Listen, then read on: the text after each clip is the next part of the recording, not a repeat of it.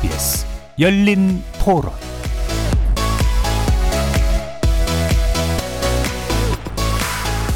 안녕하십니까. KBS 열린 토론 정준희입니다.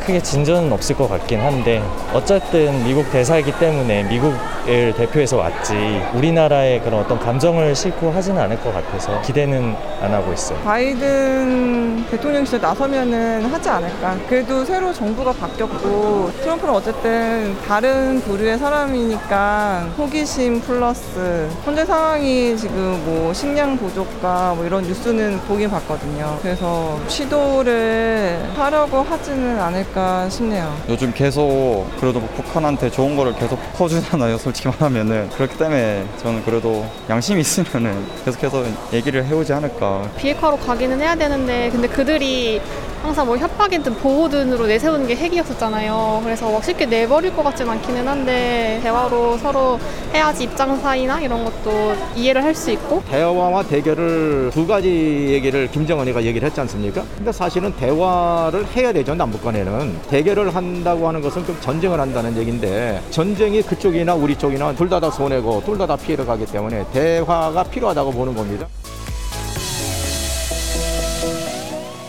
거리에서 만나본 시민들의 목소리 어떻게 들으셨습니까? 향후 한반도 정세를 좌지, 좌우할 수도 있을 주요 일정과 인사들의 발언이 지난주부터 이번 주까지 연속되고 있습니다. 먼저 지난 17일이었죠. 북한 김정은 위원장이 당 전원회의 에서 대화와 대결을 언급해 그 배경에 관심이 모아졌는데요.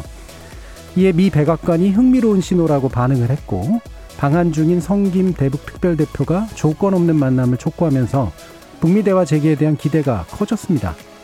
하지만 어제 발표된 김여정 북한 노동당 부부장의 담화는 미국이 잘못된 기대를 하고 있다고 일축하고 나선 것이어서 대화 분위기에 찬물을 끼얹기도 했는데요. 이런 가운데 한미 양국은 남북관계 걸림돌로 지적되온 한미 워킹그룹 폐지 수순에 돌입했죠.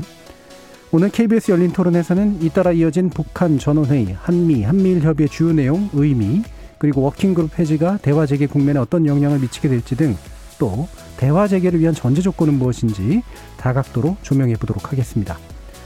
KBS 열린 토론은 여러분이 주인공입니다. 문자로 참여하실 분은 9730 누르시고 의견 남겨주십시오.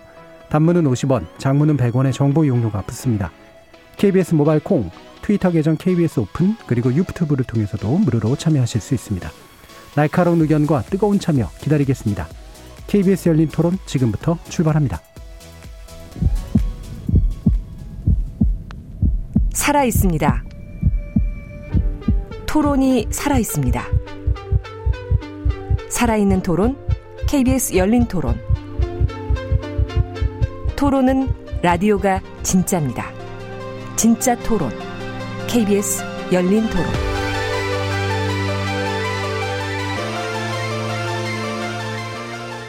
오늘 논의를 위해 세 분의 전문가 모셨습니다. 먼저 통일연구원 조한범 선임연구위원 나오셨습니다. 예, 안녕하세요. 그리고 가톨릭대 국제학부의 마상윤 교수 나오셨습니다. 네, 안녕하십니까. 경제사회연구원 신범철 외교안보 센터장 함께하셨습니다. 예, 반갑습니다. 청취자 여러분들도 다양한 의견 부탁드리겠습니다. 자, 자, 북한 전원회의, 그 다음에 한미, 한미일 협의, 그 다음에 성김 미 국무부 대, 특별대표 방한, 뭐 이런 일련의 일정들이 좀 있었고 몇 가지 발언이 나왔는데요. 어, 일단은 전반적으로 이게, 어, 원래 이제 정권 교체기에 뭐 큰 어떤 변동 없이 아마도 갈 것이다라고 예측을 해왔던 것에 비해서 좀 달라지는 거라고 봐야 할지 아니면 여전히 그런 기조라고 봐야 될지 한번 세 분의 의견을 먼저 좀 여쭤보도록 하겠습니다. 먼저 조한범 위원님 말씀 한번 들어볼까요? 예, 이제 지금 상황은 이제 보면 강물을 볼 때 그 안에 있는 파도를 볼 게 아니고요. 예. 큰 흘러가는 한 발짝 뒤에서 큰 흐름을 볼 때입니다. 그럼 지금 그림을 보면 바이든 정부가 4월 말을 기점으로 대북 정책 재검토를 끝냈죠. 네. 그리고 이제 북한에 접촉 제의를 했고, 그리고 5월 21일 날 한미 정상회담이 있었죠. 그리고 거기에서 분명히 바이든 대통령이 한국 정부의 관여, 남북 협력을 지지한다고 말했고, 예. 그다음에 박지원 국정원장이 방미를 했습니다. 그리고 이제 성김 대북 특별 대표가 방한을 얼마 전에 했죠. 네. 그리고 이 사이에 이제 지금 말씀하신 것처럼 김정은 위원장이 예상을 깬, 뭐 저도 강경한 건 나오지 않을 거라고 봤지만 제 예상보다 훨씬 더 순화된 온건한 대미 메시지가 나왔고 뭐 그 사이에 김여정 부부장이 뭐 한마디 했지만 전 크게 중요한 건 아니라고 보고요. 네. 그렇게 본다 그러면 지금은 북미 모두 대화를 원하는 상황이다. 그리고 어, 북미 모두 도발이나 상황 악화를 원하지 않는 상황이다. 네. 그러나 문제는 북미 모두 먼저 돌파구는 열지 못하고 있다. 음. 그러니까 미국은 공이 북한에게 넘어갔다는 입장인데 북한은 공이 안 넘어갔다는 입장이거든요. 음. 아니면은 미국과 북한이 원하는 공이 서로 다를 수도 있죠. 예. 그러니까 탁구공을 넘겼는데 북한은 테니스 공을 원하는 거죠. 음. 그러니까 지금 양측 다 협상을 할 생각은 있는 것 같고요. 그러나 이제 어, 바이든 정부도 실용적 접근, 그러니까 small deal을 하겠다는 거죠. 그러니까 저는 트럼프 대통령에 비해서 이 small deal의 가능성은 훨씬 더 높아진 상황이다라고 예. 볼수 있고요. 그러나 지금 북한이 원하는 건 미국은 조건 없는 대화를 원하고 있는데 북한은 조건 있는 대화를 원합니다. 그러니까 받을 게 뭔지를 확실하게 에, 보장을 받은 다음에 나가겠다는 상황이고 예. 이 상황에서 한국 정부가 상당히 분주하게 움직이고 있는 상황이다라고 하는 게 이제 제 생각입니다. 예. 전반적으로 대화에 어쨌든 판은 깔렸다. 다만 이제 그 대화를 통해 기대하고자 하는 돌파구 또는 어떤 보상이랄까 뭐 이런 것들의 이제 차이들이 좀 꽤 커 보인다라는 그런 말씀이셨는데요. 마상원 교수님은 또 어떻게 보고 계시나요? 예, 2019년에 이제 북미 간의 하노이에서의 회담 정상회담이 이제 열렸는데 사실상 어, 별다른 결과를 내지 못하고 결렬이 됐습니다. 그 이후로 지금까지 그 북미 간의 대화가 사실상 거의 어, 내용이 없는 상태거든요. 예. 에, 그 가운데에서 이제 새롭게 미국에서는 그 어, 바이든 행정부가 들어왔고요. 이제 우리 문재인 정부는 바로 내년 3월이면은 대통령 선거를 치러야 되는 네. 그렇기 때문에 아직 임기가 이제 별로 남아 있지 않은 이런 상황이 됐습니다. 이런 속에서 지금 그 북한과 미국 간의 대화가 재개되느냐 하는 게 일단의 지금 그 관전 포인트인 것 같고요. 예. 물론 이제 재, 재개가 된다 하더라도 어, 지금 목표로 하고 있는 어, 한반도의 완전한 비핵화로 어, 얼마나 빠른 속도로 갈 것이냐 하는 것은 다른 문제입니다만 아무튼 지금 현재 입장에서는 어, 대화가 재개가 될 것이냐, 재개가 된다면 언제 될 것이냐, 뭐 이런 게 지금 현재 어, 북한과 미국 간의 나름대로의 그 기싸움이랄까요? 예. 이런 게 지금 벌어지고 있는 상황 아닌가 이렇게 전 진단을 해봅니다. 예. 아무래도 기싸움 국면이라고 하는 측면이 중요하게 지적해 주신 것 같은데요. 신범철 센터장님 말씀. 예, 들어보죠. 뭐 저도 공감합니다. 지금 대화에는 다 유연한 입장인 것 같잖아요. 그렇지만 양보는 안 하고 있는 거죠. 아 보면은 다 과거로부터 학습 효과가 있는 것 같아요. 음. 북한도 툭하면 도발하고 했는데 도발을 할수록 제재가 강화되고 더 어렵게 되는데 굳이 이 단계에서 북한도 도발할 필요성을 못 느끼는 거죠. 그렇다고 해서 북한이 자기들이 양보를 하면서 비핵화 대화에 나올 이유는 없다고 보는 것 같아요. 아, 그게 1월 달부터 김정은 위원장이 천명한 자력갱생의 길인 거죠. 일단 자기들 힘으로 한번 살아보면서 버틸 수 있으면은 어, 굳이 비핵화 협상을 할 이유가 없는 거죠. 반대로 어려운 상황이 오면은 그때를 대비해서 이제 아뭐 북중 관계라든가 안전 장치를 만들어 놓고 미국에 대해서는 당당하게 나가겠다. 그게 이제 올해 김정은 위원장의 게임 플랜인데 미국도 오바마 행정부의 경험 때문인지 그런 북한을 잘 아는 것 같아요. 예. 그래서 먼저 양보하고 다가서지도 않고 그렇다고 해서 전략적 인내라는 말도 쓰지 않고 있는 거죠. 예. 그러면서 상황 관리에 주력하고 있다. 저는 그렇게 평가하는데요. 아, 중요한 거는 현재가 아니라 아까 우리 조한범 박사님께서 강물의 흐름을 봐라. 그런데 하반기 정도에는 뭔가 흐름이 있을 것 같아요. 예. 그 과정을 어떻게 준비하느냐. 음. 아, 미국과 같은 경우에는 그때를 대비해서 한국과 공조를 강화하고 일본도 자기들의 계획 안에 넣고 나아가서는 이제 중국과 미중 정상회담이라든가 이런 데서 판을 한번 바꿔보려고 시도를 할 거예요. 예. 반대로 북한과 같은 경우에도 사실은 이제 8월 달에 연합군사 훈련 그것에 대해서 요구사항을 제기하면서 미국의 입장 변화를 요구하고 앞서 말씀드린 것처럼 밀리지 않겠다. 그렇게 하기 위해서는 아, 북중 관계라든가 북로 관계에서 일종의 후원자를 만드는 노력. 그래서 지금 겉으로는 서로 공 넘기는 것처럼 보이지만요. 예. 물 밑으로 는 자신의 그 세력을 만들기 위해서 상당히 분주하게 움직이고 있다. 그렇게 음. 평가합니다. 예, 겉으로는 이제 공이 넘어가고 있고 밑으로는 이제 이게 영토 싸움 같은 게 좀 벌어지고 있는 어, 그런 상태라고 또 말씀을 주셨네요. 아까 이제 조한범 위원님께서 어, 김현정 부부장의 발언은 뭐 그렇게까지 크게 신경 쓸 문제는 아니다. 예. 이렇게 얘기하셨잖아요. 왜 그렇다고 이제 판단을 하시나요? 일단 북한의 최고 지도자 발언이 제일 중요합니다. 예. 김정은 위원장 발언은 제 예상을 뛰어넘게 순화돼 있어요. 뭐냐면 미국의 새 정부의 대북 정책을 면밀히 검토했다. 대화에도 대결에도 다 준비해야 된다. 예. 그 다음에 하는 말이 저도 처음 들어보는 말인데 조선반도 정세의 안정적 관리에 주력하겠다. 이거 우리가 하는 말이거든요. 예, 예. 북한은 그런 말 안 했습니다. 지금까지. 결국 그 이전에 얘기했던 선대선 강대강 원칙이라는 것 자체가 선 협상이 오면은 협상하겠다는 얘기거든요. 지금 미국이 강대강 그 위협을 더 강할 필요는 없거든요. 그러니까 이미 일찌감치 노선은 정해져 있었고 그러나 아, 지금 본인들이 원하는 조건과 타이밍을 기다리고 있는 상황이었다고 보거든요. 여기에 대해서 김정은 위원장이 예상보다 더 강력하게 대화를 원하는 메시지를 저는 보냈다고 보고요. 전 김여정 부부장이 이번 담을 왜 냈는지 모르겠어요. 며칠 예. 되지도 않아요. 음. 내용도 없습니다. 음. 그냥 꿈보다 해몽이다. 잘못된 기대를 가지지 않는 것이 좋을 것이다. 그러니까 대화를 깨겠다는 얘기도 아니고 예. 하겠다는 얘기도 아니고 그냥 흥미롭다는 얘기가 기분 나쁘다 이 정도거든요. 예.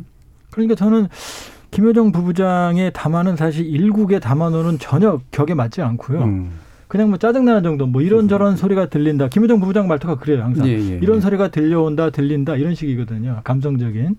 그러니까 대화를 하겠다는 의지가 너무 크게 밝혀지니까 그냥 그 정도는 아니다. 너무 큰 기대 갖지 말라. 이 정도로 중화시킨 거지. 예. 이큰 흐름을 바꾸는 상황은 전혀 아닙니다. 내용 예. 이 전혀 없어요, 사실은. 일단은 김정은 위원장이 그 중요한 포인트고. 그럼요. 네, 김정 예. 부부장은 왜 그런지 모르겠지만 어쨌든 약간의 중화 정도의 의미 정도로만 해석하시는. 그러니까 하나만 더 말씀을 드리면 김여정 부부장의 담화는 오빠의 통제를 벗어난 것 같아요. 어허. 보면은 그 예. 어투나 이런 것들이 그냥 자기가 내고 뒤처리하는 거지 음. 그 상부에까지 올라가는 것 같지가 않아요. 그러면 음. 저렇게 나올 수가 없습니다. 예, 충분히 아마 그런 해석도 가능할 것 같은데 사, 실 굉장히 구어적이에요. 예. 이, 이- 그 말투가 좀 드러나는 듯한 거. 지난번에도 계속해서 이제 그런 것들이 쏟아져 나왔는데 심센터장님도 비슷한 관점에서 보시나요? 어떻습니까? 예, 뭐 김정은 위원장의 통제를 벗어났나 음. 사실은 그건 알 수는 없지만 예. 아, 정말로 어느 정도 자율권을 부여받은 것 같아요. 음. 그 어투나 그 쓰는 말을 보면은 전형적인 북한의 성명은 아닌 거죠. 그만큼 그 범위 내에서는 권한을 위임받았다 그렇게 볼 수 있는 거고요. 그런데 핵심 메시지는 그거죠. 조건 없이는 안 만난다. 예. 지금 미국이 이야기하는 건 조건 없이 나와라는 거고 북한은 조건 없이는 못 나가겠다. 그러니까 먼저 내놓아라. 그 내놓은 카드가 연합군사훈련 중단이든 또는 북한에 대한 백신 지원이든 뭐 다른 형태든 뭐 제재 완화면은 북한으로서는 최고 좋겠지만 미국은 뭐 그거는 분명히 안 한다고 밝혔기 때문에 여하한 형태의 양보를 먼저 받아내야지 협상에 돌입하겠다 하는 메시지인 거고요. 바이든 행정부 생각은 약간 다른 것 같아요. 지금 바이든 행정부가 북한 대북 정책 검토 결과로서 북한에 제안했던 것이 뭐냐면은 단계적 비핵화잖아요. 예. 그러니까 비핵화 협상을 몇 단계로 나눈다고 봐야 되겠죠. 그런데 미국 입장에서는 초기에 보상을 많이 하면요. 나중에 줄 게 없어져요. 그러면 협상이 거기서 결렬이 되면 아, 비핵화 협상하려다가 북한의 핵만 이게 정당화 시켜줄 수 있다. 이런 우려 때문에 제재 부분은 꽉 틀어잡고 있는 것 같은데 아 그렇지만 저는 인도적 지원 같은 경우는 기회가 있다고 생각해요. 예. 그런 거로 풀어 나가야 되는데 중요한 거는 아 지난주에 G7 그 오스트리아 방문과 아, 최근 이번 주에 wording이 달라지긴 했어요. 뭐냐?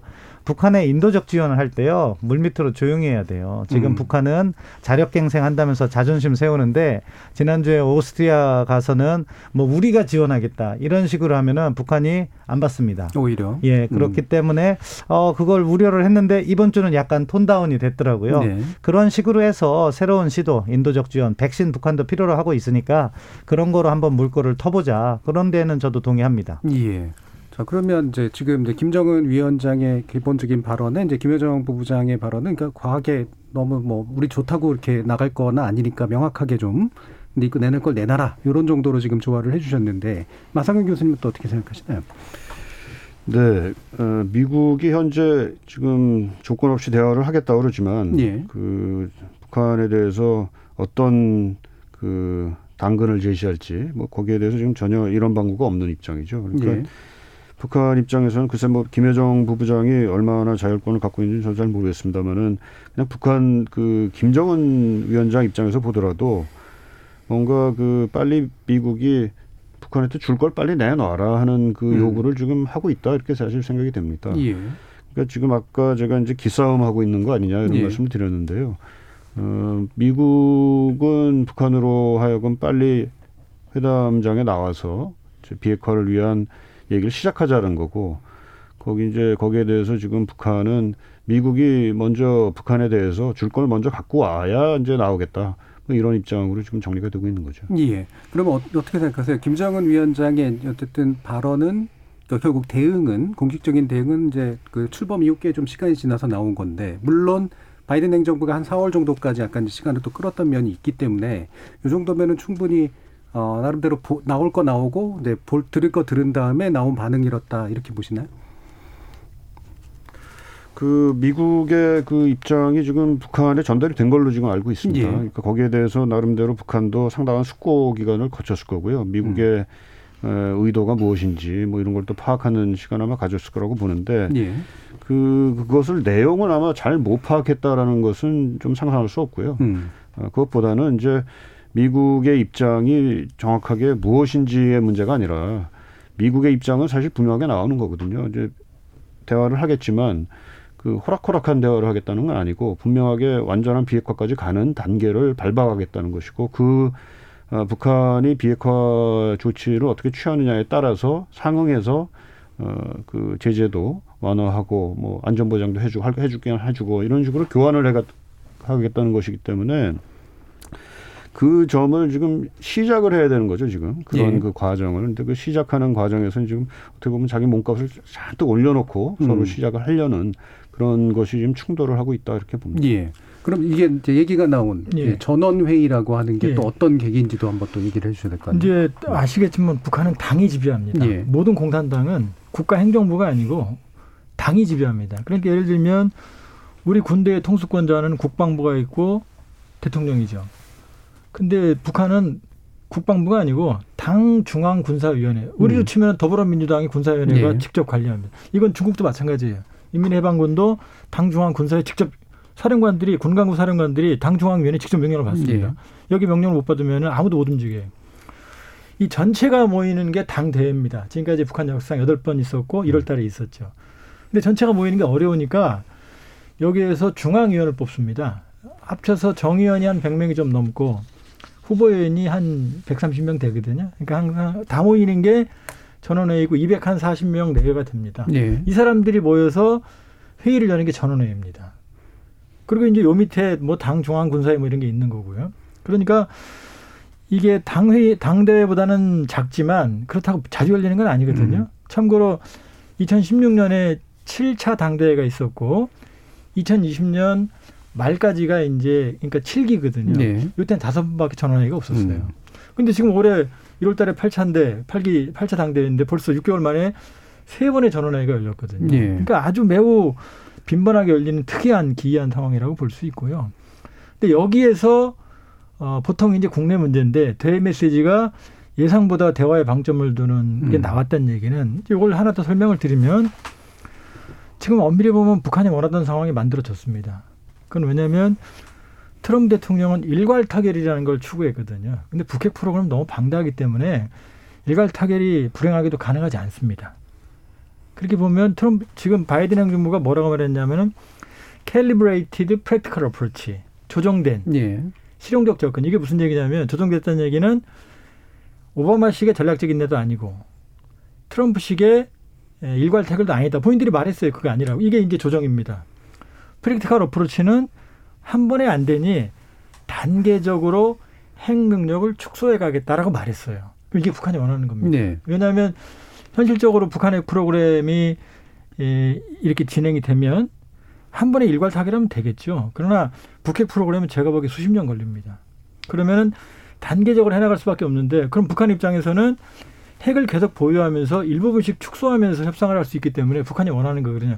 우리 신 박사님 당장 이 핵군 축 간다고 이제 우려를 하실 텐데. 예. 그러니까 바이든 정부는 오히려 북한이 원하는 단계적 접근으로 가는 거예요. 네. 그러니까 일부만 내놓으면 협상이 가능한 상황이거든요. 그러니까 사실은 지금 북한에서 고민이죠. 원하는 상황이 오긴 온 겁니다. 음. 원- 이미 영변 핵단지를 내놨기 때문에 여기다 동결만 줘도 협상이 가능한 상황이거든요. 대신 문제는 뭐냐? 뭘 받을지. 북한 미국한테 얼마나 바를지를 얘기를 해야 되는데 미국은 그 얘기는 안 하고 만나서 얘기하자 이러는 겁니다. 예. 미국 입장에서는 미리 카드를 보여줄 수는 없거든요. 이 상황입니다. 그러니까 이 대화판을 먼저 찰 이유가 전혀 없는 거죠. 음. 그런 상황에서 김정은 위원장이 메시가 나왔고 그리고 지금 북한이 너무 어렵거든요. 예. 우리가 생각하는 것보다 훨씬 어렵거든요. 식량 문제 이런 그렇죠. 모든 음. 상황이 저희가 생각하는 것보다 한 곱하기 한 5 내지 10 정도로 어렵다고 보시면 됩니다. 예. 그러니까 이거 북미 비핵화 협상에 불구하고 아니면은 이게 해결이 안 돼요. 음. 그러니까 오히려 지금 가장 대화를 원하는 건 북한이라고 볼 수 있습니다. 예. 그러면 이제 그렇게 이제 전원회의도 여러 번 열었고 사실은 원하던 어떤 판은 벌어진 거는 맞는데 그리고 그만큼 더 급한 상황이고 근데 그 신 센터장님 같은 경우에는 기존에 이제 왜 이런 small deal 위주의 접근법에 대해서는 좀 부정적이지 않으셨었나요? 그렇죠. 어, 예, 네. 저는 왜냐하면은 이게 잘못된 협상으로 가면 북한이 핵 보유를 위해서 사용할 수가 있거든요. 그렇기 때문에 저는 원론적으로 반대를 했는데 음. 아, 이 점을 또 바이든 행정부도 알고 있는 것 같아요. 그래서 3월 달에 바이든 대통령 입에서 나온 말이 end state를 밝혀야 된다. 네. 그러니까 비핵화의 최종 상태를 이야기하는 거죠. 그러니까 단계적으로 나눠서 협상을 하더라도 최종적으로 북한이 비핵화를 하겠다는 statement를 넣는다면 의미가 있다고 보고요. 그리고 각 단계마다 신고 검증을 철저하게 받으면 예. 아 그래도 긍정적인 방향으로 갈 수가 있다. 음. 그런데 이제 북한 입장에선 그걸 안 받으려고 하겠죠. 음. 실제 협상이 재개되면 아마 최종 상태에 동의할 것이냐, 그리고 신고 검증을 철저하게 받을 것이냐 이 부분 갖고 또 물음표가 있을 거예요. 왜냐하면은 저희가 2018년으로 돌아버리면 그때 아 풍, 풍계리 핵실험장 어떻게 파기했냐면 그냥 폭파시켜 버렸잖아요. 그 안에 가서 시료 채취 예. 못하게 했잖아요. 그게 북한의 방식이고 시료를 채취하려는 것이 아마 바이든 행정부의 방식일 거예요. 트럼프 행정부는 사실 디테일에 약했어요.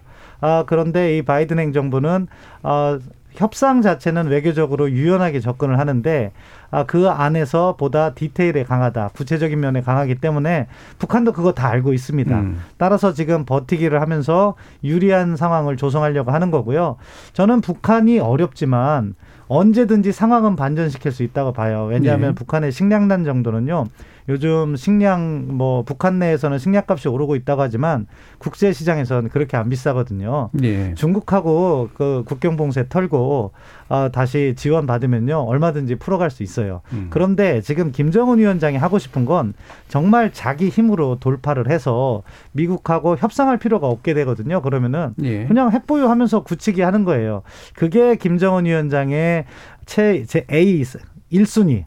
어, 최우선 순위가 되는 거고 그게 잘 관철되지 않았을 때 아마 9월이나 10월 달에 대화가 재개되지 않을까 싶습니다. 예. 그 사이에 동경올림픽이 있고 아, 또 연합군사 훈련이 있기 때문에 변수는 존재하고 그렇게 올 이제 아, 상반기에서 하반기로 넘어가는 정세의 변곡점들이 존재한다. 우리 정부의 입장에서는 그걸 잘 관리해야 되는 거죠. 음. 그러면 이제 김정은 위원장이 일순위로 생각하는 건 결국은 핵 인정, 동결이잖아요. 그렇죠. 자력갱생을 통해서요. 예. 사실 미국하고 협상할 필요도 없이 버텨내는 거죠. 음, 그게 가능 하다고 보세요. 그러니까 지금까지 왜 회의장에 나온 것들은 사실 그게 잘 안 될 것 같아서 나온 것 같은데. 근데 지금 이제 미중 전략 경쟁이 치열해지면요. 음. 예, 예. 북한의 몸값이 올라가거든요. 음. 그러면은 북중 밀착을 통해서 중국이 제재 이행을 약간 소홀히 해주거나 음. 또는 북한에 대해서 인도적 지원을 해주거나 그 정도면은 사실 북한이 체제 위기로 빠지진 않아요. 네. 그럼 거기에서 자력갱생이라는 걸 통해서 한번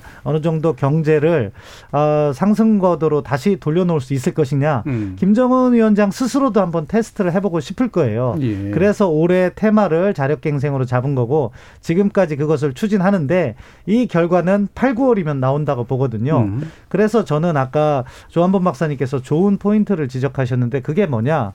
이렇게 당 아, 중앙위원회 전원회의를 자주 한 때가 없었어요. 네네네. 그만큼 아, 김정은 위원장 아, 관점에서는 지금이 중요한 시기고 어떻게든 아, 관료들을 독려해서 좋게 표현하면 독려고 나쁘게 표현하면 쥐어 짜는 거거든요. 그렇게 해서 성과를 내고 싶은 거다. 그 성과를 보아가면서 북한의 행보도 변화할 것이라고 봅니다. 음, 결국은 최대한 자력갱생 플러스 아마도 이제 북중러의 이제 약간의 연대 뭐 이런 것들을 결합시켜서 뭐 일단은 돌파하려고 할 거다. 이제 이런 말씀이신 건데 박상 교수님은 어떻게 생각하세요? 그 자력, 자력갱생이 지금 신 박사님 얘기하신 거는 굉장히 긍정적인 의미의 자력갱생을 지금 얘기하신 것 같은데 저는 예. 좀 그거는 아닌 것 같아요. 그러니까 지금 다른 방법이 없는 속에서 그그 옛날식의 모토를 다시 들고 와서 음. 어 주민들이나 이런 그 당 관료나 뭐 다 마찬가지로 어, 좀 버텨라 어렵지만 버티자 라는 식으로 좀 가고 있는 거 아닌가. 그러니까 자력갱생이라는 게 그렇게 다, 다시 말해서 좋아서 하는 게 아니고요. 네, 뭐 긍정적인. 게 아니라 어쩔 수 없이 지금 이거밖에는 할 수 없으니까 그러고 있는 거 아닌가 이런 생각이 듭니다.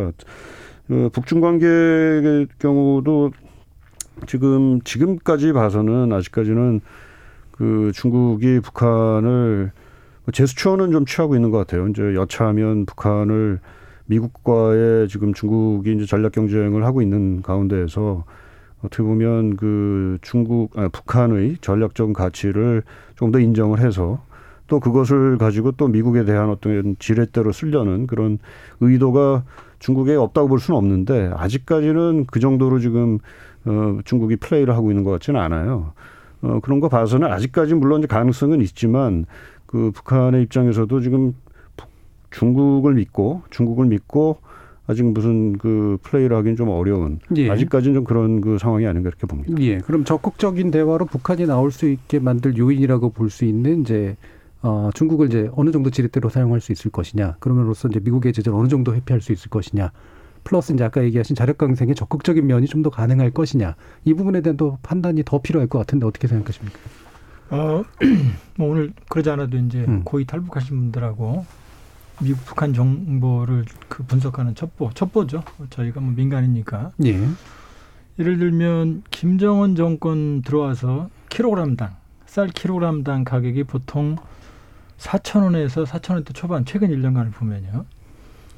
그다음에 옥수수 값은 2천 원대 초반이었거든요.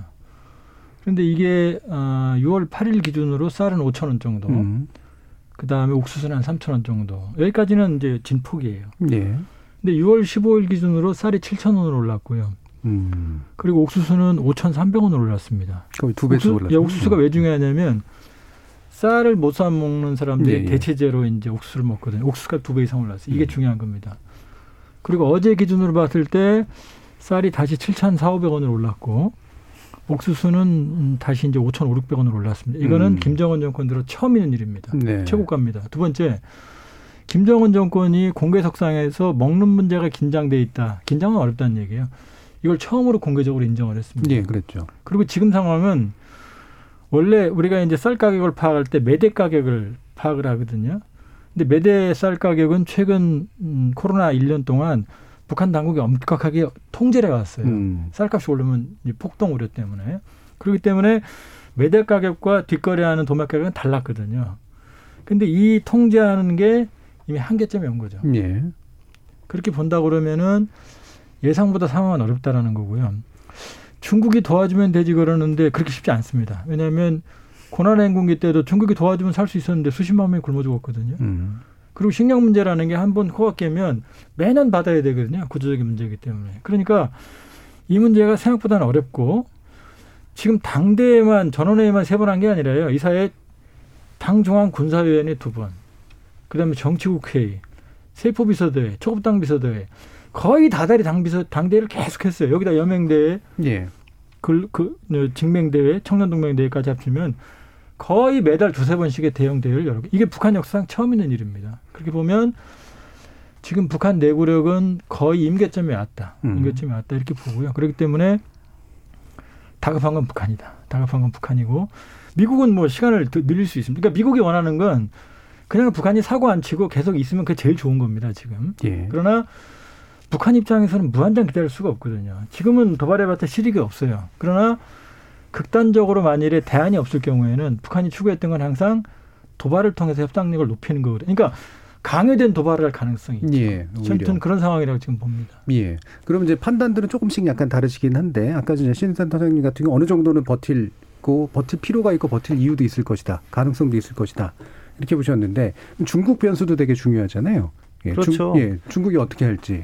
어, 저는 중국은 북한을 도울 준비가 되어 있다고 봅니다. 예. 뭐 최근 들어서 뭐 양, 아, 중국에 북한에 나가 있는 대사나 아, 북한에 중국에 나가 있는 대사가 서로 노동신문하고 인민일보에 기고도 하고 했잖아요. 또 한미 정상회담 끝난 다음에 왕이 외교부장이 북경에 있는 북한 대사관 가서 팔짱도 끼고 음. 아 그런 것은 미중 경쟁이 치열해지는 상황에서 지금 한국의 행보는 미국과의 동맹을 강화하는 차원이다. 그렇다면 어떻게든 북한을 끌어안아야 된다는 거죠. 예. 근데 이제 김정은에게는 약간의 딜레마가 있는 거예요.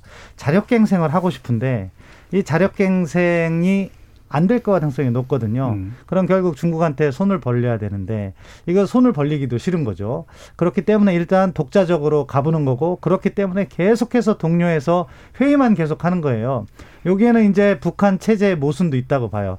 예전에 공산주의는 회의만 한다고 했잖아요. 예. 옛날 냉전 시대 때 마찬가지 잘못된 행보를 하고 있는 걸 수도 음. 있어요. 다만 반대로 제가 딜레마를 이야기했지만 김정은 위원장에게는 선택도 있어요. 뭐냐? 국경 봉쇄하고 지원해달라고 하면요. 아, 쌀 뭐 몇십만 톤은 중국이 충분히 지원할 것이다. 왜냐하면 2019년에 시진핑 주석이 평양을 방문할 때도요. 그때도 식량 뭐 수십만 톤 지원 이야기가 나왔는데 마찬가지로 그 정도는 이제 중국 경제력이 충분히 할 수 있기 때문에 예. 김정은 위원장이 딜레마적인 상황에만 있는 것이 아니라 나름대로 타겟책 카드 하나는 가지고 있는데 그걸 사용하기 싫은 거죠. 아, 그리고 가능하면 버텨서 미국하고의 정면 대결에서 유리한 고지를 점하려는 게 지금 김정은 위원장의 셈법이 아닐까. 그렇기 음. 때문에 어려움은 있지만 그 어려움을 타개할 수 있는 타겟책도 가지고 가고 있다. 저는 그렇게 봅니다. 예. 아까 그 한 9월까지는 보겠다라는 말씀을 주시긴 했는데 신센터장님께서 일단 이제 지금 앞에 일정들을 보면은 이제 중국 공산당 100주년 기념 행사가 이제 다음 달 에 있고요. 그다음에 우호협력 조약 갱신이 또 이제 7월 11일 전후 이렇게 해서 아마 7월 달에 또 중국과의 관계에서 북한과 중국과의 관계에서 뭔가 좀 어. 가능 어떤 전망 같은 것들이 나올 만한 그런 일정들이 좀 있는데 이 부분에 대해서 또 어떤 전망을 하고 계신지 좀 한번 들어봐야겠네요. 마상현 교수님 한번 말씀 주시죠. 네, 그 일단 뭐 조중 관계, 북중 관계가 그 지금 전략적인 상황을 보게 되면 아무래도 좀 밀착을 할 가능성은 그 전보다 훨씬 커졌습니다. 네. 어, 신 박사님도 말씀하셨다시피 지금 미국과 중국 간의 지금 전략적 경쟁이 훨씬 더 지금 어, 강화되고 있는 가속화되고 있는 상황이고 그렇기 때문에 그 중국으로서도 그 북한을 어떻게 보면 자신의 그 전략적인 완충지대로 삼으려고 하는 그 전통적인 그런 전략 계산이 다시 한번 다시 한번 지금 뭐 어떻게 보면 어 부상하는 그런 상황이라고 봐야 되고요. 그런데 앞에 제가 잠깐 말씀을 드렸다시피 지금 중국이 그렇다고 해서 북한을 지금 바로 도와줄 수 있는 상황이냐 하는 건 저는 좀그 네. 어, 좀 그 감안해서 볼 필요가 있다고 생각을 하는데 왜냐하면 지금 북한을 지금 지- 언제든지 지렛대로 쓰겠다 전략적인 지렛대로 쓸 수 있다라는 가능성을 자꾸 보여주려고 할 거예요. 그런 차원에서 제스처는 자꾸 나오는 것 같지만 그러니까 이거는 좀 미국에 대한 제스처가 되겠죠. 예. 하지만 이걸 당장 써버리면 써버리면 미중 간의 전략 경쟁이 굉장히 가속화되는 속에서 미국을 상대할 다른 또 대안이 사실 없어지는 상황이 음. 되거든요. 그러니까 또 제가 보기에는 이걸 좀 아껴놓을 중국 입장에서도 아껴놓을 가능성이 있고 그렇기 예. 때문에 그 주- 북한 입장에서는 어떻게 보면 중국한테 좀 도와달라. 빨리 좀 도와주려면 화끈하게 도와달라. 음. 하고 지금 아마 얘기하고 싶은 상황이 아닐까. 그런데 지금 중국은 거기에 대해서 미적미적거리고 있고 뭔가 도와줄 것 같기도 한데 선뜻 도와주지는 않는 이런 상황이 좀 어 뭐 뭐 수년 아, 수 수개월 또는 뭐 길게는 1, 2년째 지금 지속이 되고 있는 것 아닌가 이렇게 예. 도 해석해 볼 수가 있겠습니다. 자, 그러면 이 북한이 이제 중국을 대하는 때에서 이제 딜레마로 볼 거냐, 뭐 나름대로 꽃놀이패로 볼 거냐, 뭐 두 가지가 굉장히 큰 격차가 있습니다만 이 부분에서도 물론 뭐 어려운 조건이기 때문에 그렇게 뭐 꽃놀이패까지는 안 갈 것 같긴 한데요. 그럼 현실적으로는 어느 쪽이 좀 더 가깝게 생각하시나요? 저는 이런 거죠. 이제 한미일이 협력을 강화하면 한미 동맹은 이미 글로벌 동맹으로 이미 진화를 했죠. 네. 그리고 미국을 원하는 거 한미일 협력이 강하거든요. 이건 북한뿐만 아니라 중국까지 견제하는 거죠. 한미 동맹의 강화, 한미일 협력 체제의 강화는 이게 시너지 효과가 굉장히 커요. 음. 그럼 여기에 대해서 북중은 균형치를 맞추려고 북중, 북중 넣어 협력을 하게 되는데 네. 근데 이 관계가 애매합니다. 왜냐하면 중국 입장에서 북한의 핵을 용인하게 되면 사실은 이 동북아 질서가 불안정해지는 것뿐만이 아니라 핵을 가진 북한은 중국 말을 들을 이유가 없어요. 음. 이게 강대국 정치 한계입니다. 그다음 두 번째는 이게 과거 예를 보면 우리가 예를 들어서요. 북한에 이제 옥, 그 국수 공장을 지어주잖아요. 그럼 끝나는 게 아니고 그럼 밀가루를 달라고 그럽니다. 그럼 밀가루를 주면은 전기를 달라고 그래요. 그럼 발전기를 주죠. 그럼 기름을 달라고 그래요. 그럼 그다음에 기름을 주면 이제 옥수수를 옮길 차를 달라고 그럽니다. 그러니까 북한이라는 체제를 지향을 할 운영을 할 때 그냥 쌀 좀 준다고 끝나는 게 아니에요. 이 체제를 먹여서 하는데 거의 그 한 나라가 불가능합니다. 네. 그러니까 끝없는 비용의 투자인데 근데 중국 입장에서는 북한 핵을 용인할 수도 없고 끝없이 먹여 살릴 수도 없고 또 북한 입장에서는 중국에게 완전히 의존하는 건 이건 정권이 위험해지거든요. 그러니까 부- 뭐 농담 삼아 북한에서 오신 분들 하는 말이 김일성 주석이 유언이 김정일 위원장 유언이 미국은 믿어도 중국은 믿지 마라.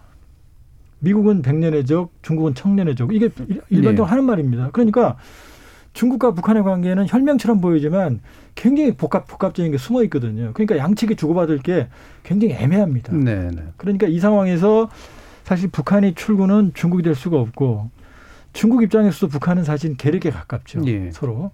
이 딜레마를 이해해야만 지금 상황을 볼 수 있는 거지. 음. 그냥 뭐 양측이 팔짱 끼고 뭐 서로 껴안고 뭐 공동사를 낸다고 이 근본적인 문제가 풀리는 건 전혀 예. 아닙니다. 그러니까 한미일 관점, 그러니까 한미일 관계에 비해서 북중은 솔직히 서로에게 딜레마다 이제 이렇게 좀 이해가 되는데요. 한미일 관계도 상당히 복잡하죠. 물론 상당히 복잡하죠. 예. 저는 거기에서 이제 일종의 행동 양식이 예. 패턴처럼 만들어지고 있다 그렇게 보는데요. 어, 말씀하신 거에 전적으로 동의하고요. 그래서 중국이 북한을 지원할 때요. 북한이 망하지 않을 정도만 지원한다. 예. 김정은 체제가 불안정에 빠지지 않을 정도로 지, 지원한다. 그래서 중국의 지원으로 북한이 잘 살지 못한다. 그거를 북한도 알고 있다. 그렇게 생각을 해요. 음. 이제 그런 일종의 경계선인 거죠. 아, 중국으로서는 핵을 가진 북한이 경제까지 이렇게 용성해지면 그럼 중국말 들을 이유가 없는 거죠. 그렇기 때문에 중국 경제 성장에 도움되는 것은 하지 않고 오히려 아, 과거도 보면 중국 북한의 광물 자원이라든가 이런 것에 일종의 약탈 경제 비슷하게 가져가고 아, 북한에는 겨우 이렇게 경제가 조금씩 조금씩 상승하고 유지될 정도로만 협력을 하는 거죠. 근데 지금과 같은 경우 지금 지금 김정은 체제가 직면한 가장 큰 위협이 식량난이잖아요. 그럼 그 식량 정도는 지원할 수 있다는 거죠. 따라서 아까 그것이 이제 김정은 위원장의 카드가 될 수 있다는 것은 네. 지금 김정은 위원장이 자력갱생으로 북한을 잘 살게 만들지 못해요. 이거는 북한 경제를 전공하는 한국에 있는 모든 학자들이 공감하는 바일 거예요. 예. 그럼에도 불구하고 김정은 위원장은 어떻게든 이것을 한번 극복함으로 써 자기가 실질적으로 병진을 하는 거죠. 음. 핵도 갖고 경제도 살려보겠다. 그렇게 하기 위해서 이렇게 계속 회의를 하고 있는 것 같은데 그것이 한계에 봉착되면은 그때는 변화의 모멘텀이 생길 거고 그때는 이제 자기가 아껴둔 카드를 쓰겠죠. 뭐 중국으로부터 식량 지원도 받고 아, 그렇게 할 가능성이 있는데 중요한 것은 이 논의가 왜 중요하냐면요. 대화 재개의 시점을 논의한다는 거예요. 네. 그건 뭐냐? 예. 지금 상황에서는 북한도 조금 더 버티려 음. 할 것이다. 그렇기 때문에 지금 당장 대화 재개는 어렵다. 그렇기 때문에 지금 어, 한국이나 미국이 주요 관점으로 봐야 될 것은 상황 관리. 아까 조한범 박사님께서 말씀하신 것처럼 북한이 불만을 폭발시키는 관점에서 도발을 하지 않도록 상황 관리를 하고 예. 그걸 하기 위해서 저는 북한에 제안을 해야 된다고 생각해요. 음. 저는 북한의 뭐 아, 인도적 지원이든 어떤 제안을 하는 그 필요성이 북한이 정말로 비핵화한다고 생각해서 그런 것이 아니라 일단은 상황 관리를 하면서 북한 스스로 대화로 나올 수 있는 길을 열어주는 것이 아, 그것이 지금 가장 필요하다. 그런 음. 측면에서 한미가 북한에게 일정한 정도의 제안은 할 필요가 있다고 봅니다. 예. 그 그러면 이제 신 박사님 말씀 들어보면 결국 북한은 일정상 9월 이전에 쉽게 움직일 가능성은 없기 때문에 한국 같은 경우에 해야 될 일들은 일단은 도발적으로 안 가도록 안전 관리를 하면서 중국과의 관계 속에서 이제 어좀 지켜보고 그다음에 이후에 이제 나왔을 때 뭔가를 할 수 있는 것들은 좀 준비하는 게 맞다 이제 이런 정도로 정리가 되는 것 같은데요. 예, 그렇습니다. 예. 그러면 이제 한국 정부가 어떤 일들을 해야 될까라고 생각하시는지 일단 북중 관계가 지금 앞으로 좀 전개된 그런 일정 속에서는 간단하게 한번 두분 한번 또 의견 한번 들어보죠. 마 교수님은 어떠십니까? 그 우리가 할 수 있는 게 그렇게 많지 않다는 게 항상 예. 딜레마였던 것 같습니다. 어려웠던 거고요. 저 일단은 북한이 그 우리 얘기를 얼마나 신뢰하느냐 또 기대하느냐 문제인데 그 하노이 회담 결렬 이후로 그 기대가 상당히 줄어든 것 같아요. 예. 그래서 그 기대를 다시 복원하기 위해서 우리가 뭘 할 수 있을지 그 점이 좀 저는 개인적으로 음. 조금 어려움이 있지 않는가 이렇게 생각이 됩니다. 예. 조한범 네. 그 먼저 이제 아까 마 교수님이 예. 그 이제 한미일 관계도 복잡하다 그랬는데 예. 그 말씀 잠깐 드려야 될 것 같네요. 지금 일본이 북핵 문제에서 낄 자리가 없거든요. 예. 역할이 없습니다. 근데 미국은 자꾸 한미일 삼자 협력을 복원하려고 그러거든요. 지금 한미 협력만으로도 북핵이 해결되거든요. 제가 보기에는 이번에 G7에서 예상보다 빨리 서방 진영을 반중 진영으로 만들었거든요. 음. 이, 이 아세안은 이제 쿼드로 맞고 지금 동북아가 비거든요. 이게 한미일이 협력을 해야 되는데 한일이 사이가 안 좋거든요. 예. 그러니까 미국이 강제로 지금 이거 붙여놓으려고 어거지로 지금 노력을 하는 거고 일본이 지금 사실은 이제 기회주의적 행동을 하고 있는 거고 근데 일본 입장에서는 이번에 한미 북핵 수석 협자 그 협의에서도 나오고 나서 하는 말이 핵, 핵 얘기한 게 아니라 아, 납치자 문제에 대한 지지를 얻었다. 왜냐면 스가 정권은 납치자 문제 해결하면 지지율이 올라가거든요. 예. 예. 요 그림입니다, 지금. 그 그림이고. 그러니까 한미일 협력 체제 강화는 미국의 대중 견제망이라는 숨은 그림으로 봐야 되는 거고요. 북핵에는 사실은 크게 실익은 없습니다. 현 단계에서는. 음. 저는 한국 정부가 역할이 많다고 봅니다. 그건 왜냐하면 북미가 직접 만나기까지는 지난번 2018년, 19년 우리가 해봤어요. 중재를 해봤습니다. 중재라는 표현은 좀 그렇지만. 두- 근데 둘이 만나서 싸우고 안 됐거든요.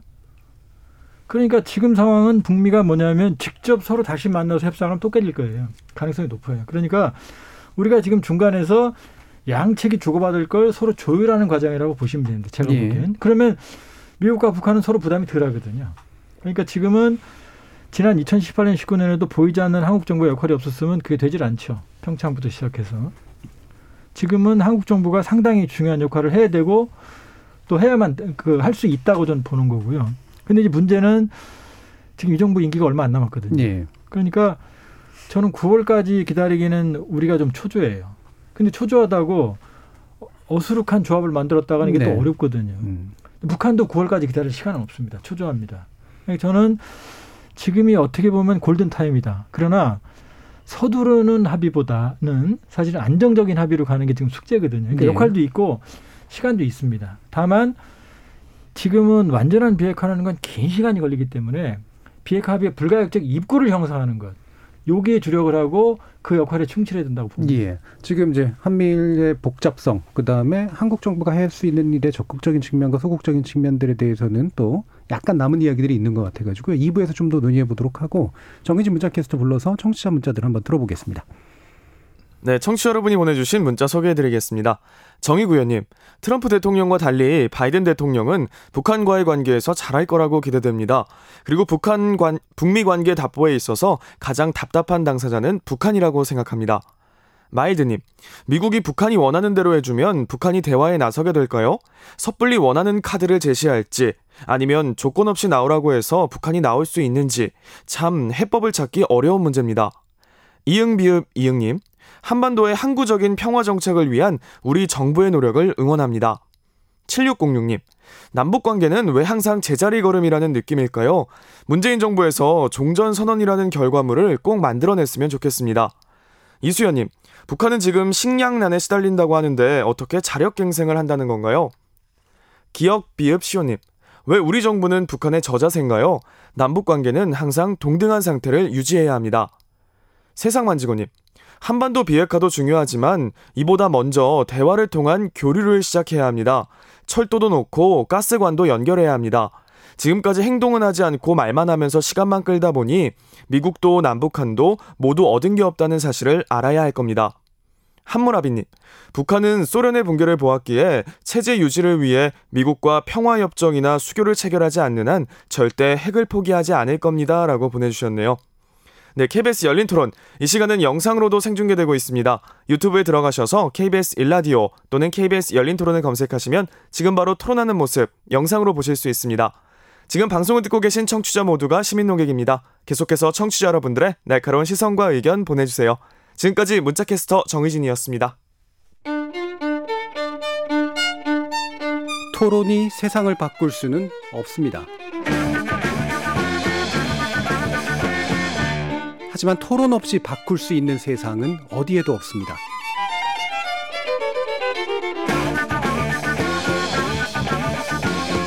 세상의 선한 변화를 갈망하는 당신. 정답이 아니라 질문의 힘을 믿는 당신. 우리 KBS 열린 토론에서 만납시다.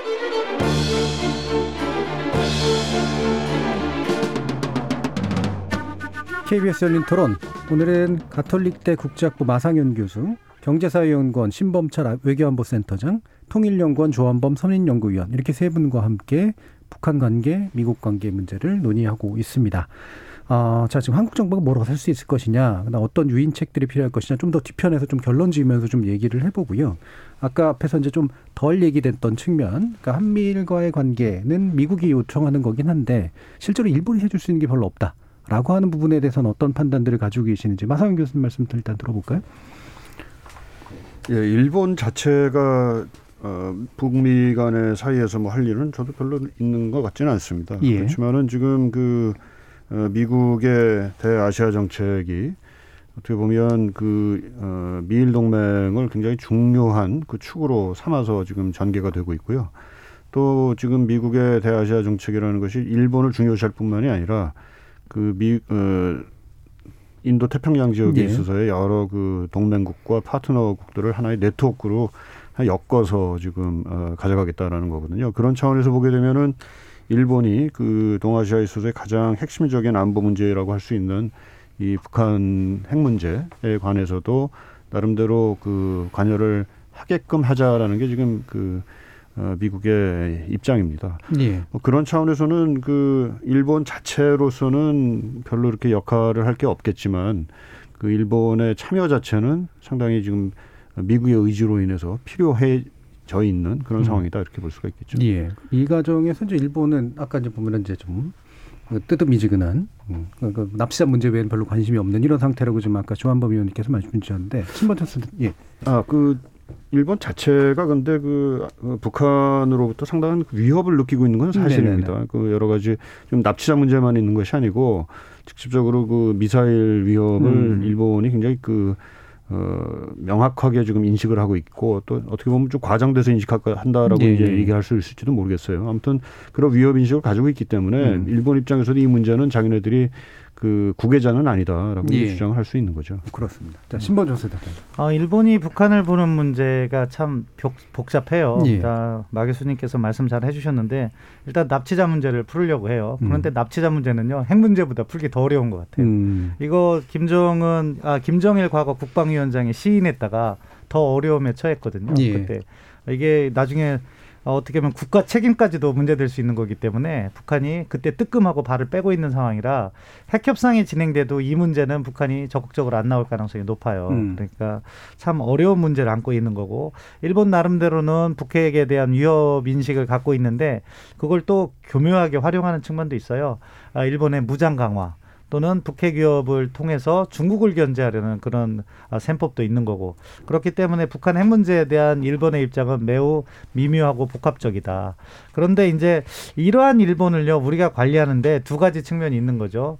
아 우리가 원하는 방향으로 일본을 설득하게 하는 게 하나가 있고 다른 하나는 일본이 회방을 놓지 않게 예. 만드는 것도 좋은 방안인 거예요. 음. 그런데 지금 한일 관계가 안 좋다 보니까 어느 방향으로도 일본을 움직이기가 어려운 것이 현재의 상황인 거고 따라서 문재인 정부 임기 내 일본 카드를 활용하면서 우리가 북핵 문제를 풀어가는데 도움이 될 건 저는 없다고 봐요. 음. 뭐냐면은 일본을 갖다가 활용한다는 건요 미국을 움직이는데 가장 좋은 카드예요. 제재 완화요. 한국이 요구하면 미국이 바로 들어주지 않지만 한국과 일본이 요구하면 미국은 움직여요.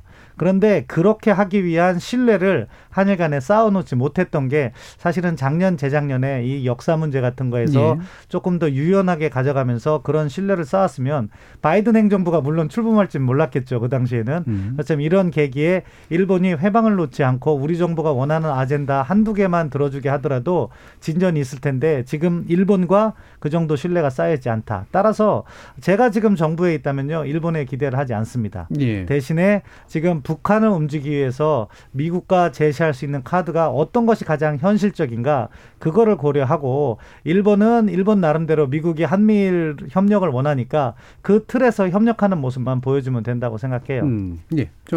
그 여기서 이제 전통적으로 미일 동맹 체제가 아시아의 사실은 핵심입니다. 그럼 음. 우리가 소수해도 뭐 어쩔 수가 없어요. 그런데 최근에 변화의 흐름이 좀 나타났습니다. 그게 이제 5월 21일 한미 정상회담이고 예. 이번에 G7에 우리가 초청됐죠. 최초죠. 사실 실제로 참석한 건. 그게 무슨 말씀이냐면 지난해 기준으로 했을 때 한국의 국방력이 세계 6위입니다. 미국, 러시아, 중국, 인도, 일본, 한국입니다.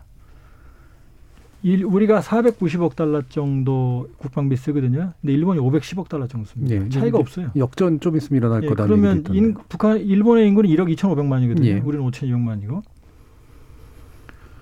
그다음에 지금 한국은 지금 미국의 목마르는 걸 다, 다는 좀 심하지만 자 반도체 일본이 못 따라오죠. 배터리 못 따라옵니다. 바이오 백신 생산도 못 따라가요. 그러니까 미국이 원하는 상당히 많은 것들을 우리가 줄수 있다는 게 더 큰 게 뭐냐면요. 지구상에서 60만 실전 경험을 마친 정예 병력과 동맹을 가진 나라는 대한민국밖에 없어요. 일본 자위도 20만밖에 안 됩니다. 예. 510억 달러라지만 그 월급으로 다 나가거든요. 그렇게 음. 보면 지금 미국의 안보 동맹 패러다임도 변화하고 있다.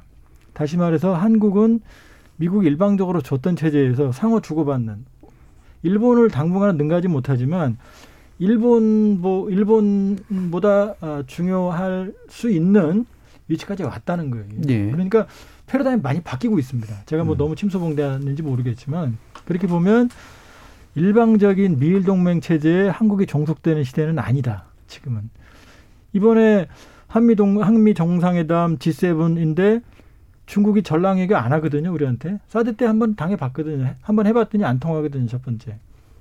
일본 수출 규제했지만 별로 안 통하거든요.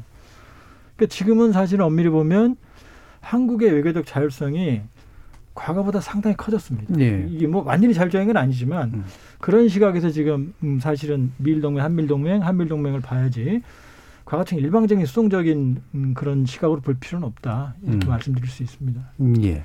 뭐 이 부분 논의하기 시작하면 또 이제 더 깊게 될 것 같아가지고요. 이 정도 이제 견해 차이가 예. 있을 수 있다라는 부분까지 좀 가고 어, 중요한 것 중에 하나가 이제 결국 북한이 관심 가진 건 제재잖아요.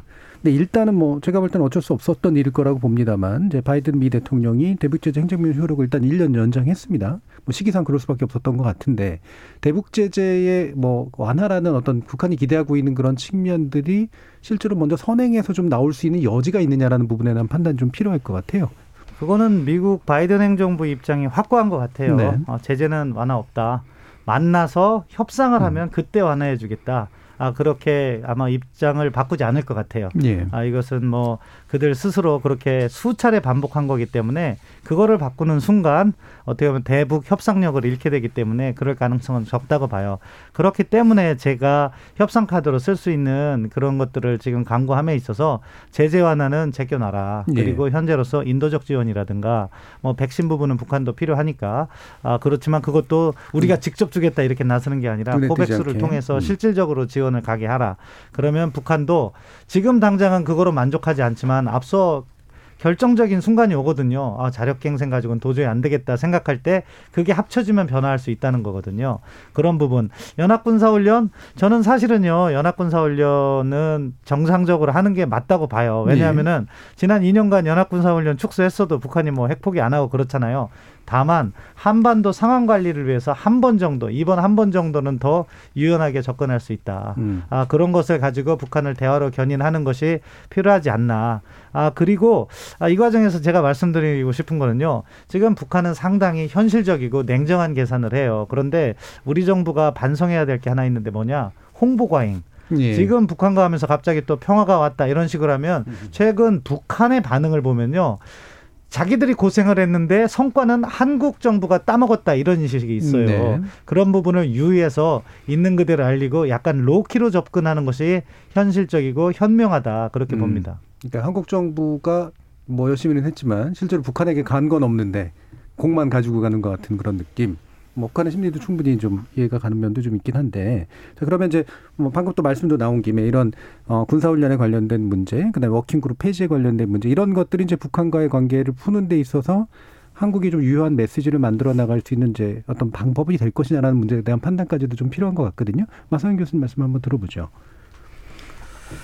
네, 그 지금까지 그 우리가 북한에 대해서 뭐 백신 지원이라든지 예. 또는 어 인도적 지원 이거를 뭐 그동안 계속 얘기를 해왔어요. 그렇죠. 근데 사실 정작 그 북한이 안 받았죠. 또 아마 그것의 배경에는 코로나 바이러스에 대한 그 북한 지도부의 좀 그 굉장히 민감한 그 인식 이런 게 있지 않나 싶은데요. 네. 그 아직까지 지금까지 안 받은 걸 어떻게 하면 받을 수 있게 할 것이냐. 아마 이게 좀 고민거리가 되지 않을까 싶습니다. 앞에서 이제 신범철 박사께서 말씀하시기를 지난번 그 어, ILO 그에 가서 이제 우리 대통령께서 말씀하신 내용을 보게 되면 그렇게 얘기하면은 안 받는다. 예. 굉장히 자존심을 어떻게 보면 좀그 어, 상하게 하는 음. 형식으로 해석했기 때문에 안 받는데 근데 그 자존심을 굉장히 살려주는 형태로 하더라도 과연 받을까? 좀 그런 좀 예. 뭐 지난 몇 달 동안 그렇게 받으라 그래도 안 받는 걸 봐서는 좀, 좀 이상할 정도의 그 민감성이 있는 거 아닌가. 그래서 네. 잘 이해, 이해가 잘 안 가는데요. 음. 그래서 그 점이 좀 어떻게 극복이 될 수 있을지 개인적으로 정말 좀 저도 궁금합니다. 예. 좀 이해를 좀 시켜주시죠. 그 저는 이렇게 봅니다. 예. 애가 이제 자전거 사달라고 밥을 안 먹어요. 예. 근데 엄마는 자꾸 반찬만 바꿔줘요 먹으라고. 그럼 애가 짜증 나거든요. 아, 원하는 건 자전거다. 예. 지금 북한이 원하는 건 백신이나 쌀 일부가 아닙니다. 음. 지금 김정은 위원장은 핵을 개발하고 이걸 협상을 해서 북한 국가 발전을 위한 협상이 나왔는데 이게 지금 깨진 거거든요. 그러니까 북한이 원하는 거는 지금 조금 조금 받으면 사실 손 부끄럽죠. 예를 들면 쌀을 천만 톤 준다. 뭐 백신을 이천오백만 다 준다. 그럼 받겠죠. 근데 네. 그것도 아니거든요. 그러니까 뭐냐면 저는 세 가지 착시에서 벗어나야 된다는 게 뭐냐면 첫 번째는 지금 아까도 말씀드렸지만 지금 기회가 나쁘지 않습니다. 트럼프가 실패한 게 아니에요. 북미 비핵화 협상을 정상회담 수준으로 끌어올렸어요. 음. 그다음에 영변이라고 하는 중요한 핵설 다는 아니지만 이거 여기까지 꺼내 꺼냈습니다. 절반의 성공입니다. 두 번째는 일괄 타결. 우리 고리 원자력 발전소 1호기 폐기 잡은 시간이 15년입니다. 최소 금액만 6천억이고요. 북한 핵 프로그램 여기 곱하기 10은 되거든요. 이게 한두 번 망치로 절대 안 돼요. 음. 세 번째가 자발적 비핵화입니다. 김정은 위원장이 자발적 비핵화한다. 못하죠. 음. 왜냐 한국만 해도 세계 6위 국방력인데 한미 동맹이거든요. 여기 핵 없는 저 가난한 나라가 군사력 균형 못 맞춥니다. 그다음 두 번째는 핵이 자존심이라고 인민들에게 얘기해 왔는데 오늘 갑자기 비핵화한다 말 못하죠. 그러니까 자발적 비핵화가 아니라 forced denuclearization 강제된 비핵화거든요. 두 예. 가지입니다. 하나는 네가티브는 뭐냐면 정말로 김정은 위원장이 괴롭게 하는 거죠. 이건 위험하죠. 두 번째가 바로 매우 강한 유혹을 주는 겁니다. 정말로 핵을 포기할 정도로 유혹을 주는 건데 그건 뭐냐면 바로 북한이 원하는 겁니다. 대규모의 지원, 지속 가능한. 그 다음에 제재 해제. 그 다음에 북한 체제가 발전할 수 있는 세계 경제 편입. 이거거든요. 근데 이것만 기다리고 있는데 지금 입구도 지금 형성이 안 된 거거든요. 예. 그냥 인도적 지원 이거 갖고 해결이 안 되거든요. 음. 그러니까 지금 상황은 북한이 과감하게 선택할 수 있을 만큼의 인센티브를 제공하는 겁니다. 다만 그러나 이 단계적 핵능력 축소는 사실상 핵군 측으로 장기적으로 핵 위협을 그대로 방치할 가능성이 있기 때문에 로드맵이 확실해야 되고 예. 비핵화의 진정성을 확실하게 받아내는 조건하에 단계적인 거죠.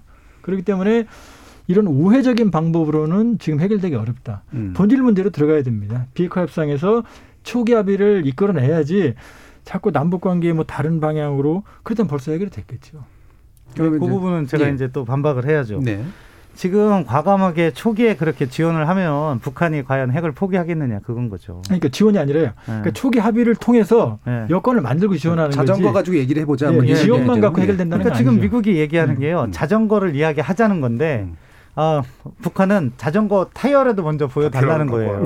예. 본질적으로. 근데 타이어를 보여주면 이 자전거의 값이 달라지는 거고 나중에 단계적 비핵화 협상의 함정이 나중에 줄 게 없으면 거기서 중단될 수가 있다는 거잖아요. 네. 그렇기 때문에 미국도 이 협상을 많이 해봐서 얘들이 그 부분을 갖다가 우려해서 제재 완화 부분은 틀어잡고 다른 쪽으로 이렇게 접목을 시켜서 하려고 하는 거죠. 그래서 저는 그 접목이 되는 시점이 하반기에는 온다고 봐요. 네. 어, 그렇기 때문에 그게 안정적이지 않느냐 그런 음. 말씀을 드린 거죠. 예.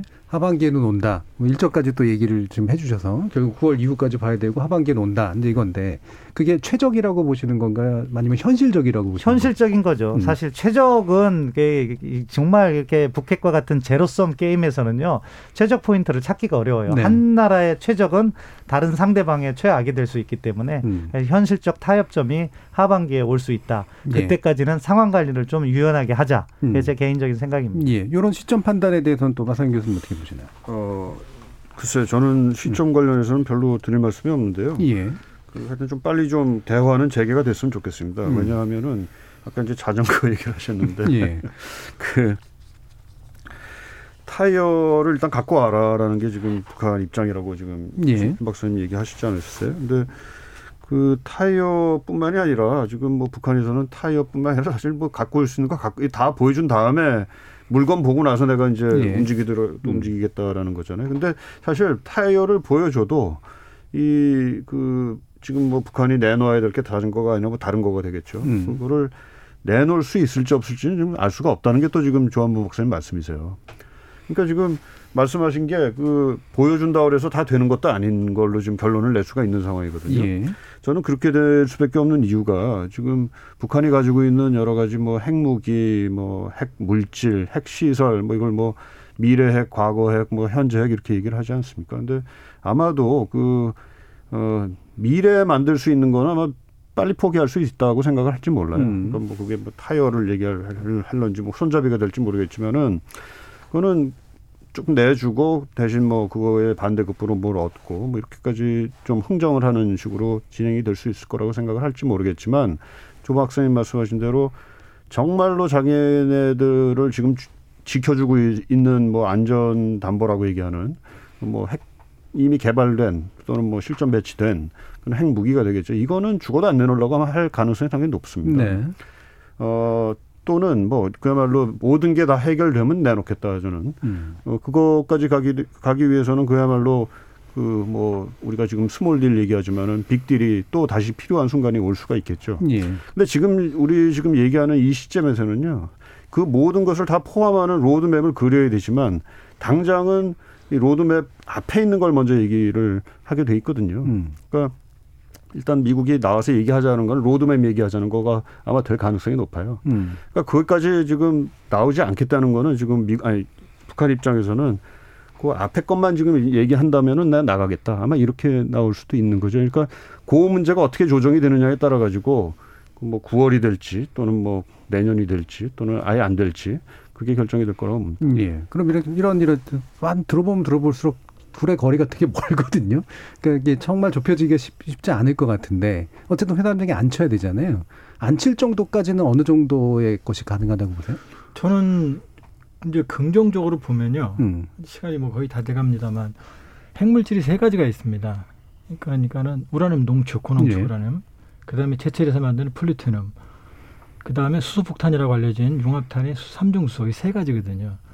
영변에는 농축시설, 제철시설, 삼중수소시설 다 있습니다. 예. 영변을 없애면 삼중수소 생산 못해요. 제철이 못합니다. 플루토늄. 고농축 우라늄만 딴 데 남거든요. 그러니까 영변만 없애도 현저한 핵능력 축소가 됩니다. 음. 여기에 동결까지만 하면 사실은 바이든 정부는 한숨 놓는 상태가 되거든요. 근데 북한 입장에서는 영변은 내놨어요 이미. 그다음에 동결은 어차피 영변을 폐기하게 되면은 동결도 들어가야 되는 조치입니다. 그럼 미국이 북한이 원했던 네 가지 제재 해제 중에 미국은 한 한두 가지 정도 하고 여기 연락사무소 정도 종전선언 논란이 많으니까요. 그럼 나머지 빈 부분은 남북이 합의한 철도 도로 연결, 개성공단 금강산 요 정도를 만일에 이, 이 조합을 컨비네이션을 만들어내면은 음. 북한도 크게 시- 손해가 안 가고 미국도 어느 정도 만족할 수 있고 우리 정부는 동력을 찾을 수 있고 이게 제가 얘기하는 프롬 영변 방식이거든요. 예. 영변에서 시작하자. 그러니까 저는 트럼프 개인적으로 안 좋아하는 분이지만 그 트럼프 정권 때 실패한 건 아니다. 영변까지 받아냈으니까요. 그러니까 이미 상당 부분은 이미 축적돼 있는 협상의 자산을 가지고 진행한다 그러면은 저는 초기합이 가, 가능하다고 봅니다. 예. 또 하나 말씀드리면 영변을 폐기하면 부수게 되면 이건 불가역적입니다. 복구가 안 돼요. 그러나 북한이 하는 제재 해제는 언제든 복원이 됩니다. 유엔 안보리에서 중국과 러시아가 반대하면 미국 예. 혼자 secondary boycott하면 되는 거거든요. 미국이 절대적으로 유리하죠. 그러니까 볼턴이 자기가 하노이에서 막았다고 그러지만 제가 보기엔 볼턴이 큰 실수한 거예요. 일단 영변을 받았으면 여기까지 오지 않았습니다. 네. 영변을 받고 거기서 뭐 이제 남북이 또 같이 해낼 수 있는 어떤 경제적 협력까지 조합시키면 가능하지 않을까. 이 지금 나쁜 상황이 아니에요, 제가 예. 보기에는. 자, 이게 뭐 시간이 거의 다 돼서 이제 마무리 발언도 하셔도 되고 반론하셔도 되고요. 예. 두분 이제 한 1분 정도씩 한번 또 뭐 들어보죠. 단계적 비핵화로 가면 그 출발점은 영변이 될 거예요. 그런데 저는 영변의 값을 너무 높게 쳐주는 순간 북한은 핵보유로 간다고 생각해요. 왜냐하면은 알려진 위협은 위협이 아니라고 하잖아요. 영변 시설은 이미 다 노출돼 있고 생산량도 다 파악이 됩니다. 하지만 영변 이외에 고농축 시설이 있는 게 확실한 상황에서 그것이 전략적으로 중요한데 그럼 북한은 어떤 것을 더 값을 높게 부를까요? 그걸 더 높게 부른다. 따라서 음. 영변의 값을 많이 쳐주면 나중에 미국이 줄 수 있는 건 주한미군 철수나 한미동맹 해체 물론 미국이 거기까지 주지 않겠죠. 그럼 어떻게 돼요? 다시 원점으로 돌아가고 북한에게 시간을 벌고 핵을 보유할 수 있는 명분을 만들어 줄 수 있다. 음. 따라서 시작은 영변으로 하지만 거기에 대해서 우리가 값을 후하게 쳐주면 안 되고 그것을 위해서 지금 이렇게 밀당을 하는 과정이라면은 필요한 프로세스다 그렇게 생각합니다. 값은 어느 정도 되는 게 좋을 것 같으세요? 아 저는 뭐 음. 그때 북한이 영변에서 영변을 내놓으면서 아 2013년 이후에 주요 제재 여섯 개 중에 다섯 개를 달라고 예. 했는데요. 그 중에 한두 개 정도면 된다고 음, 생각합니다. 그 정도가 다섯 지금 개 너무 충분하다. 많다. 네. 예. 마상윤 교수님. 네, 제재 해제 후에 뭐 다시 그 제재 만드는 게 쉽지는 않은 것 같아요. 음. 이게 2016년, 17년, 뭐 18년 해서 제재 만드는 과정도 굉장히 사실은 그, 어, 뭐랄까요. 그 고난의 행군이었고요. 그것도. 그리고 이게 또 제재가 이제 만약에 해제가 되면은 지금 그 미중 간의 관계가 지금 옛날 같지 않은 상황이거든요. 사실 미중 간의 협력이 있었기 때문에 그 그때 제재도 가능했던 것이다. 그렇기 때문에 앞으로 다시 제재를 만드는 것도 사실은 미지수다라는 점을 좀 지적은 하고 싶습니다. 예. 자, 조한문 의원님. 예, 지금은 잘 될 거냐가 아니고요. 잘 되게 만들어야 됩니다. 음. 만들어야 되고 말씀드렸지만 불행하게도 이미 북한의 완전한 비핵화를 쉽게 할 수 있는 시기는 놓쳤습니다. 순조롭다 하더라도 최소 15년은 걸린다는 게 미국의 판단입니다. 제가 보기에는 2, 30년 더 걸릴 거예요. 그렇기 때문에 지금은 입구, 불가역적 입구. 그 문을 만드는 게 아니라 아예 입구 문을 뜯어버리는 거죠. 못 돌아가게. 예. 거기에 주력을 해야 되는데 말씀드리지만 성급해서 만들어지는 건 아니다. 음. 늦더라도 확실한 입구를 만들어야지 지금 어설픈 입구를 만들어서는 사실은 또 다른 그 반복에로 갈 수가 있기 때문에 아, 뭐 역설적인 얘기입니다만은 신속하지만 그러나 신중하게 합의안을 만들고 저는 누누이 말씀드리지만 한국 정부 역할이 크다. 예. 그리고 북미가 요구하고 있다 이렇게 생각하고 있습니다. 알겠습니다. 자, 오늘 어, 북미 관계 문제 그리고 북핵 문제 관련된 토론 함께 나눠봤는데요. 경제사회연구원의 신범철 외교안보센터장, 가톨릭대 국제학부의 마상윤 교수, 그리고 통일연구원의 조한범 선임연구위원 이렇게 세 분의 전문가와 함께했습니다. 세분 모두 수고하셨습니다. 감사합니다. 감사합니다.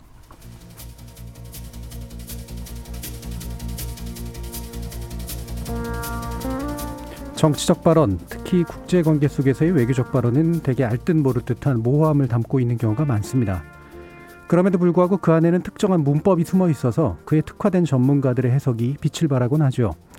그간 북한, 북한이 내온 발언을 보면 또 이런 국제적 문법과는 달리 어떨 때는 과할 정도로 직설적이기도 하고 또 어떨 때는 도무지 그 뜻을 짐작하기도 어려워 참 혼란스럽습니다.